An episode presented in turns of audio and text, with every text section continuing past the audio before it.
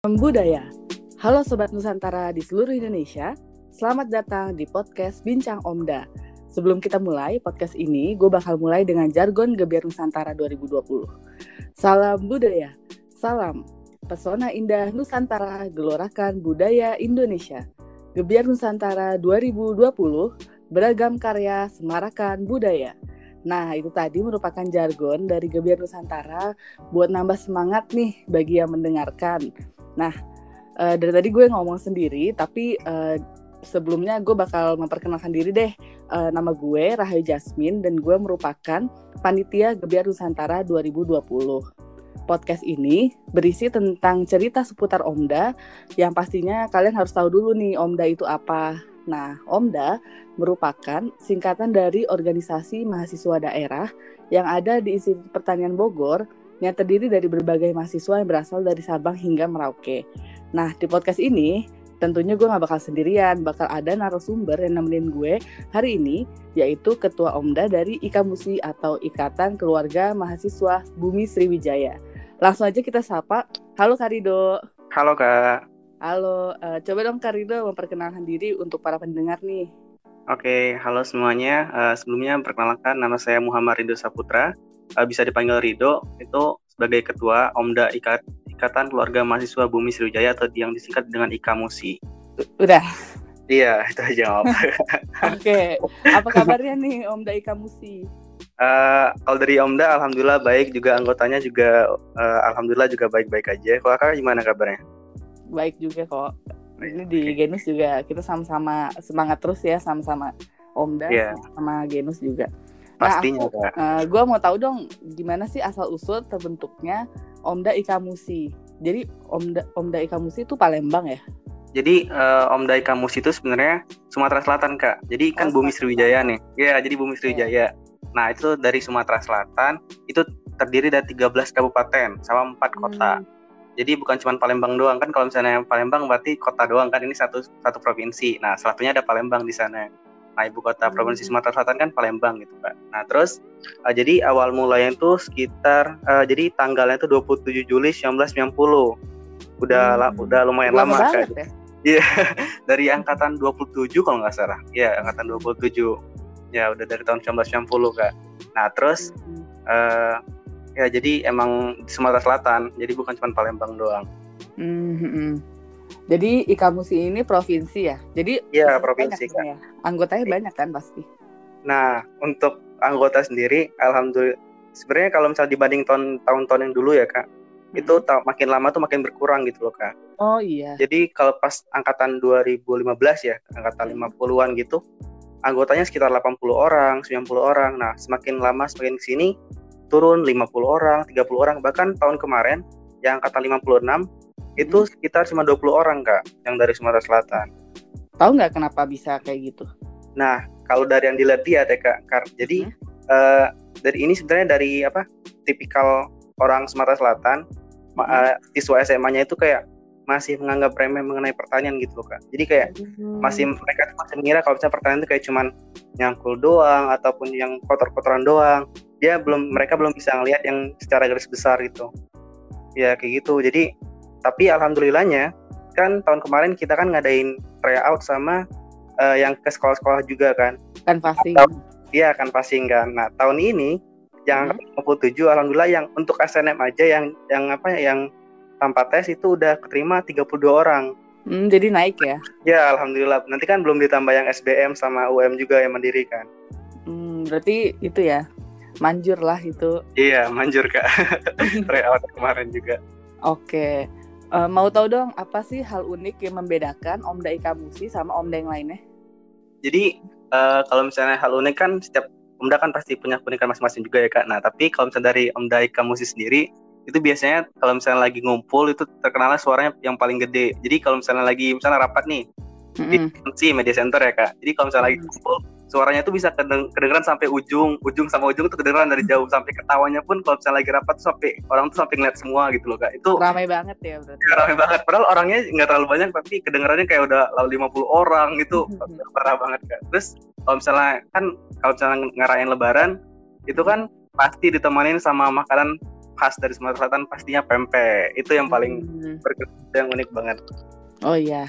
Oke, nanti kita bakal bahas tentang pempek, tapi gue nanya-nanya dulu ya tentang omdanya ya. Oke kak. Oke. Ap- ada nggak sih aktivitas rutin Omda Ika Musi yang paling ditunggu-tunggu sama anggota dari Omda Ika Musi? Nah untuk yang paling ditunggu-tunggu itu biasanya kan eh, pas lagi angkatan baru tuh ada yang namanya open house dulu. Jadi menyambut angkatan yang baru. Itu yang paling Hmm. ditunggu-tunggu banget sama kita maupun adik-adik karena mereka kan masih pertama ngeliat IPB gitu loh. Jadi kayak masih semangat-semangat banget dan juga masih excited banget kan sama keterimanya di IPB. Itu jadi momen paling-paling ditunggu-tunggu. Yang kedua, setelah yang open house itu yang pastinya Genus. Hmm. Karena- ya Iya, alhamdulillah aktif juga dari dari tonton yang udah lama juga kan. Mm-mm. Itu yang ditunggu-tunggu juga karena di sana juga eh, bakal mereka tuh bakal kenalan satu sama lain jadi lebih dekat juga. Di sana juga internalisasi juga antara perangkatan maupun sesama angkatan. Itu menjadi salah satu bagian bonding lah untuk internalisasinya dari Omda itu sendiri. Nah, habis itu yang ditunggu-tunggu juga, habis itu ada makrab setelah Genus biasanya.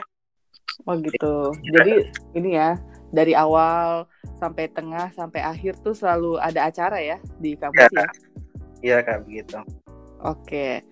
Eh, mau nanya dong, kalau misalkan nih gue mau ikutan jadi bagian Omda Ika Musi, kira-kira syaratnya apa sih? Tapi kan Sebenarnya- nggak bisa sih. Sebenarnya syaratnya itu nggak ada persyaratan mau ngumpulin CV atau gimana-gimana nggak, Kak, sebenarnya. Oh nggak ada ya? Iya nggak ada harus bikin CV apa motivation letter tuh nggak ada sebenarnya kak. Oh masih gampang berarti ya? Tapi syaratnya itu harus dari Sumatera Selatan. Kalau nggak punya keturunan dari Sumatera Selatan. Ya lebih susah. Ya jadi misalnya ayahnya punya ayahnya orang Palembang atau orang Prabu Muli orang Sumatera Selatan gitu kan. Nah anaknya walaupun anaknya cuma satu tahun misal tinggal di Palembang habis tinggal di Jakarta. Kalau misalnya emang pengen masuk masuk di Kamusi dan senang ngomong bahasa bahasa Palembang, bahasa Sumsel ya boleh masuk. Jadi nggak ada syarat khusus sebenarnya. Begitu. Ya, Kak. Oke. Eh, coba dong perkenalkan ke mahasiswa angkatan 57 yang baru masuk banget eh, yang yang mereka kalau mereka mendengarkan ini apa sih keuntungan jadi anggota Omda Ika Musi?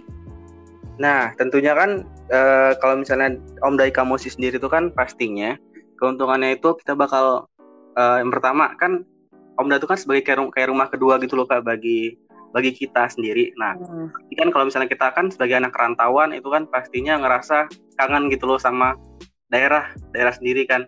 Nah, pasti kalau misalnya kita lagi kumpul sama anak Omda maupun lagi acara itu kita bisa ngomong bahasa Palembang bahasa Sumsel tuh kayak berasa ke- kemba- kembali kan apa melepas rindu lah kak kayak gitu itu Berasa di rumah ya? iya kayak berasa di rumah Itu kalau misalnya ngomong bahasa Palembang tuh kayak udah berasa di rumah jadi bisa menghilangkan salah satu rindu lah paling enggak terus yang kedua kan tentunya kan eh, kalau misalnya masuk Komda kan kita bisa oh kan kalau misalnya masuk Komda tuh pas awal waktu penyambutan itu orang tua nitipin sama kita kak. Jadi kita bakal nyam, eh, ketemu orang tua orang tua juga. Jadi Oh, kalau gitu. nanti ya, jadi kita bakal nemuin orang tua terus eh, nanti bakal data-data data-data juga kayak tentang kontaknya maupun rumah dan lain-lain.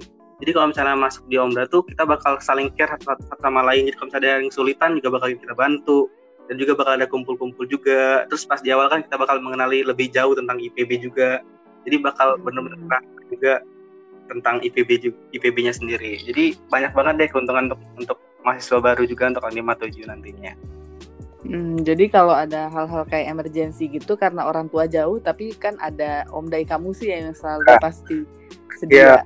pasti sedia karena emang saling terhubung juga kan satu sama lain Hmm, Oke, ngomongin tentang rumah nih, kan sekarang lagi virus COVID-19 nih. Dan pastinya dampaknya banyak banget. Kayak sekarang aja kuliah jadi di rumah ya. iya jadi Ada nggak sih kegiatan Omda yang harus ditunda atau dibatalkan karena adanya COVID-19 ini?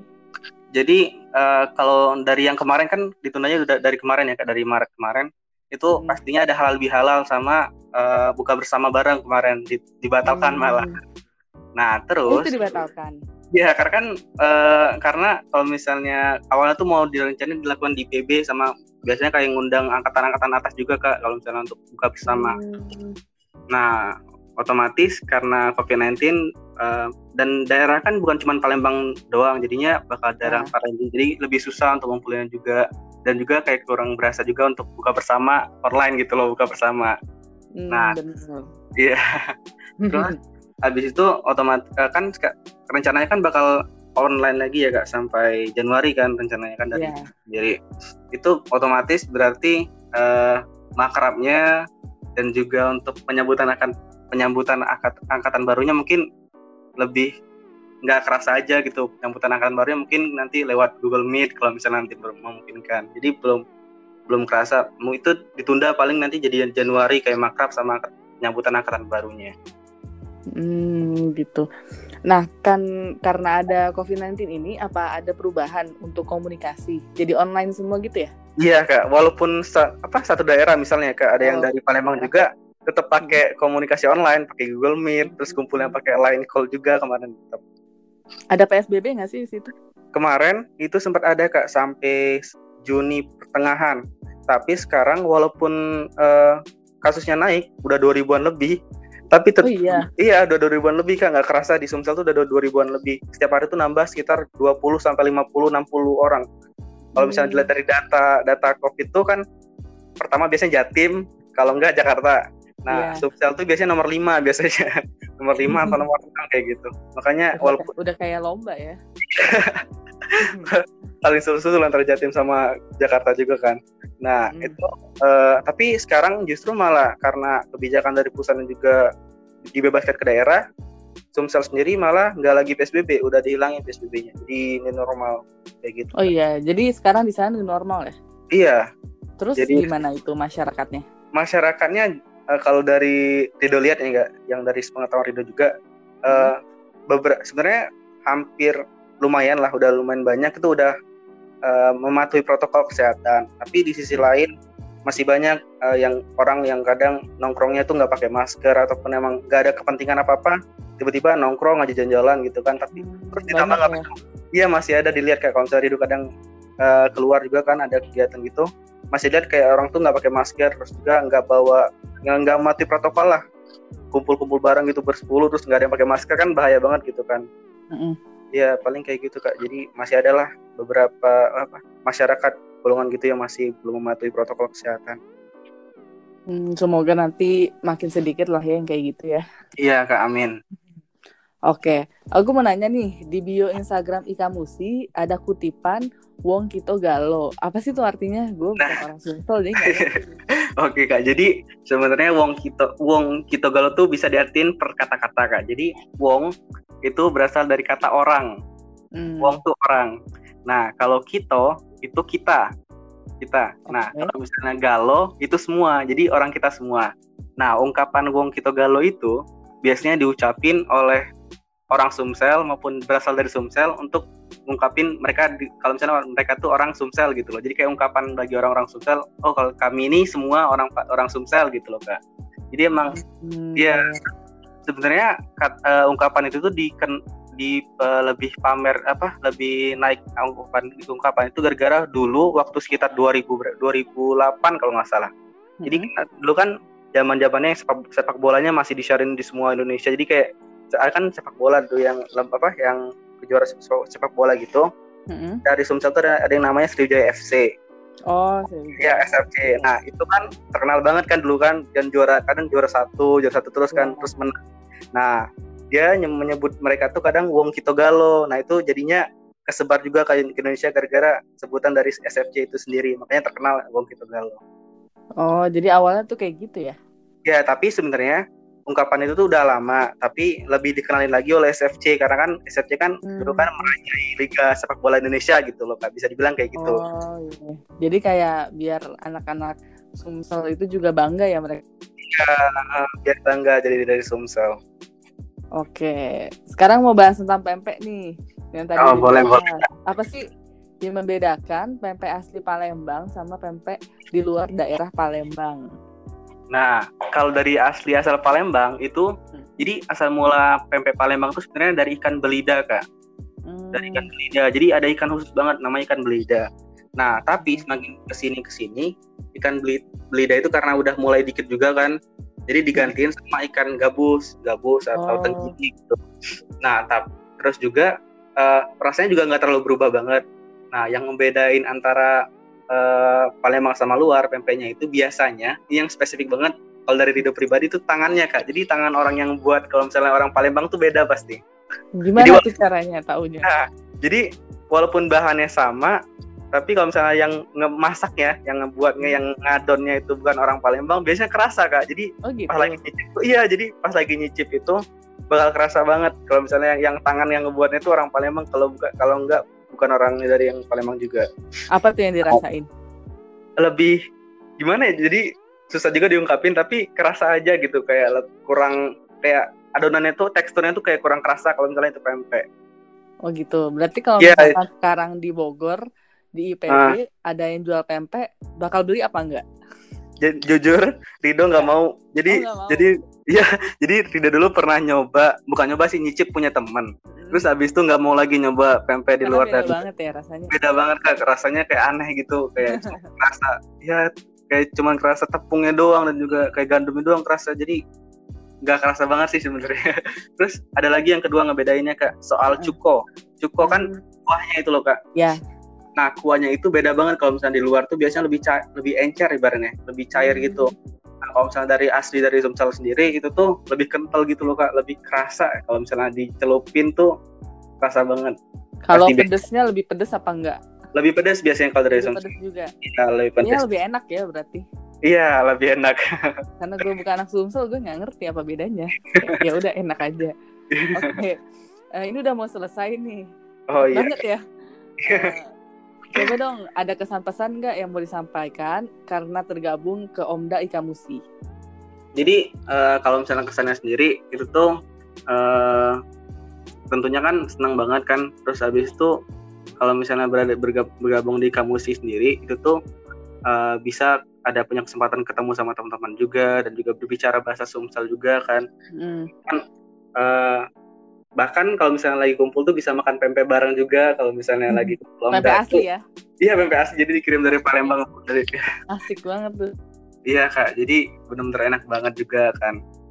Paling kalau misalnya oh, terus kalau misalnya untuk pesannya sendiri hmm. itu saya berharap ini saya berharapnya juga kalau misalnya uh, kita bisa menjaga silaturahmi juga dan hubungan yang baik sesama anggota maupun dengan hubungan keluar juga itu pesannya sih. Oke, kalau misalkan menurut Omda Ikamusi, genus itu gimana sih pandangan kalian? Nah, kan kalau dari yang untuk apa namanya untuk uh, dari Omda Ikamusi sendiri, genus tuh berarti banyak banget gitu bagi Omda Ikamusi. Karena oh, gitu apa? Ya? ya, yang pertama kan genus sendiri kayak wadah gitu kan bagi untuk semua daerah kan IPB kan terkenal dengan uh, mahasiswanya yang berbagai beraneka ragam dari Sabang sampai Maroke. Nah, menurut ya, ya menurut uh, Omda sendiri itu sebagai tempat fasilitas lah bagi semua budaya untuk menunjukkan kebudayaannya. Jadi benar-benar yang berkesan banget. Nah, terus uh, kita bakal tahu kalau misalnya oh ternyata di daerah ini ternyata budaya kayak gini dan juga bakal lebih kerasa kalau misalnya kita tuh cinta sama Indonesia tuh kerasa banget kalau misalnya udah nonton Genus gitu loh kan. Iya benar sih. Cinta tanah air kita tuh berasa lebih naik gitu jadi berasa banget kalau misalnya Indonesia itu sangat kaya akan akan ada dan budaya. Habis itu yang kedua uh, Genus tuh sebagai tempat tadi yang internalisasi bisa mengenal baik itu ke dalam Omdaya sendiri maupun ke teman-teman Omda yang berbeda Omda yang lainnya. Jadi bisa menjaga hubungan silaturahmi juga antara anggota maupun dengan uh, anggota Omda yang lainnya. Oke, kalau Ika Musi biasanya ngasih penampilan apa nih kalau di Genus?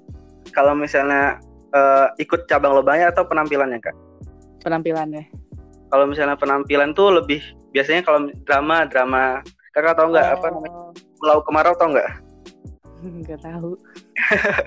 Jadi biasanya kalau misalnya kalau misalnya tahun-tahun tuh kadang ada yang uh, dramanya tuh tentang Pulau Kemarau yang kayak cintanya tuh tentang Pulau Kemarau tuh kayak tentang cinta gitu loh kak cinta yang gak yang gak oh. orang tuanya terus nanti uh, biasanya ada drama ada tarian juga dan juga bakal di, ya ada dilengkapin sama musik-musiknya juga biasanya kayak gitu kak kalau misalnya untuk berarti persiapannya lumayan juga ya ya lumayan kak emang lo berapa lama tuh biasanya persiapan kalau persiapan sendiri itu biasanya uh, sekitar dari pas masuk kalau misalnya intinya kalau misalnya masuk itu langsung persiapan. Wih gila, niat banget ya. Ya kayak gitu biasanya. Karena kan emang kita kan mau menunjukkan kalau misalnya budaya Sumsel juga bagus gitu loh, akan kaya juga gitu kan untuk ke, untuk ke daerah-daerah lainnya. Oke.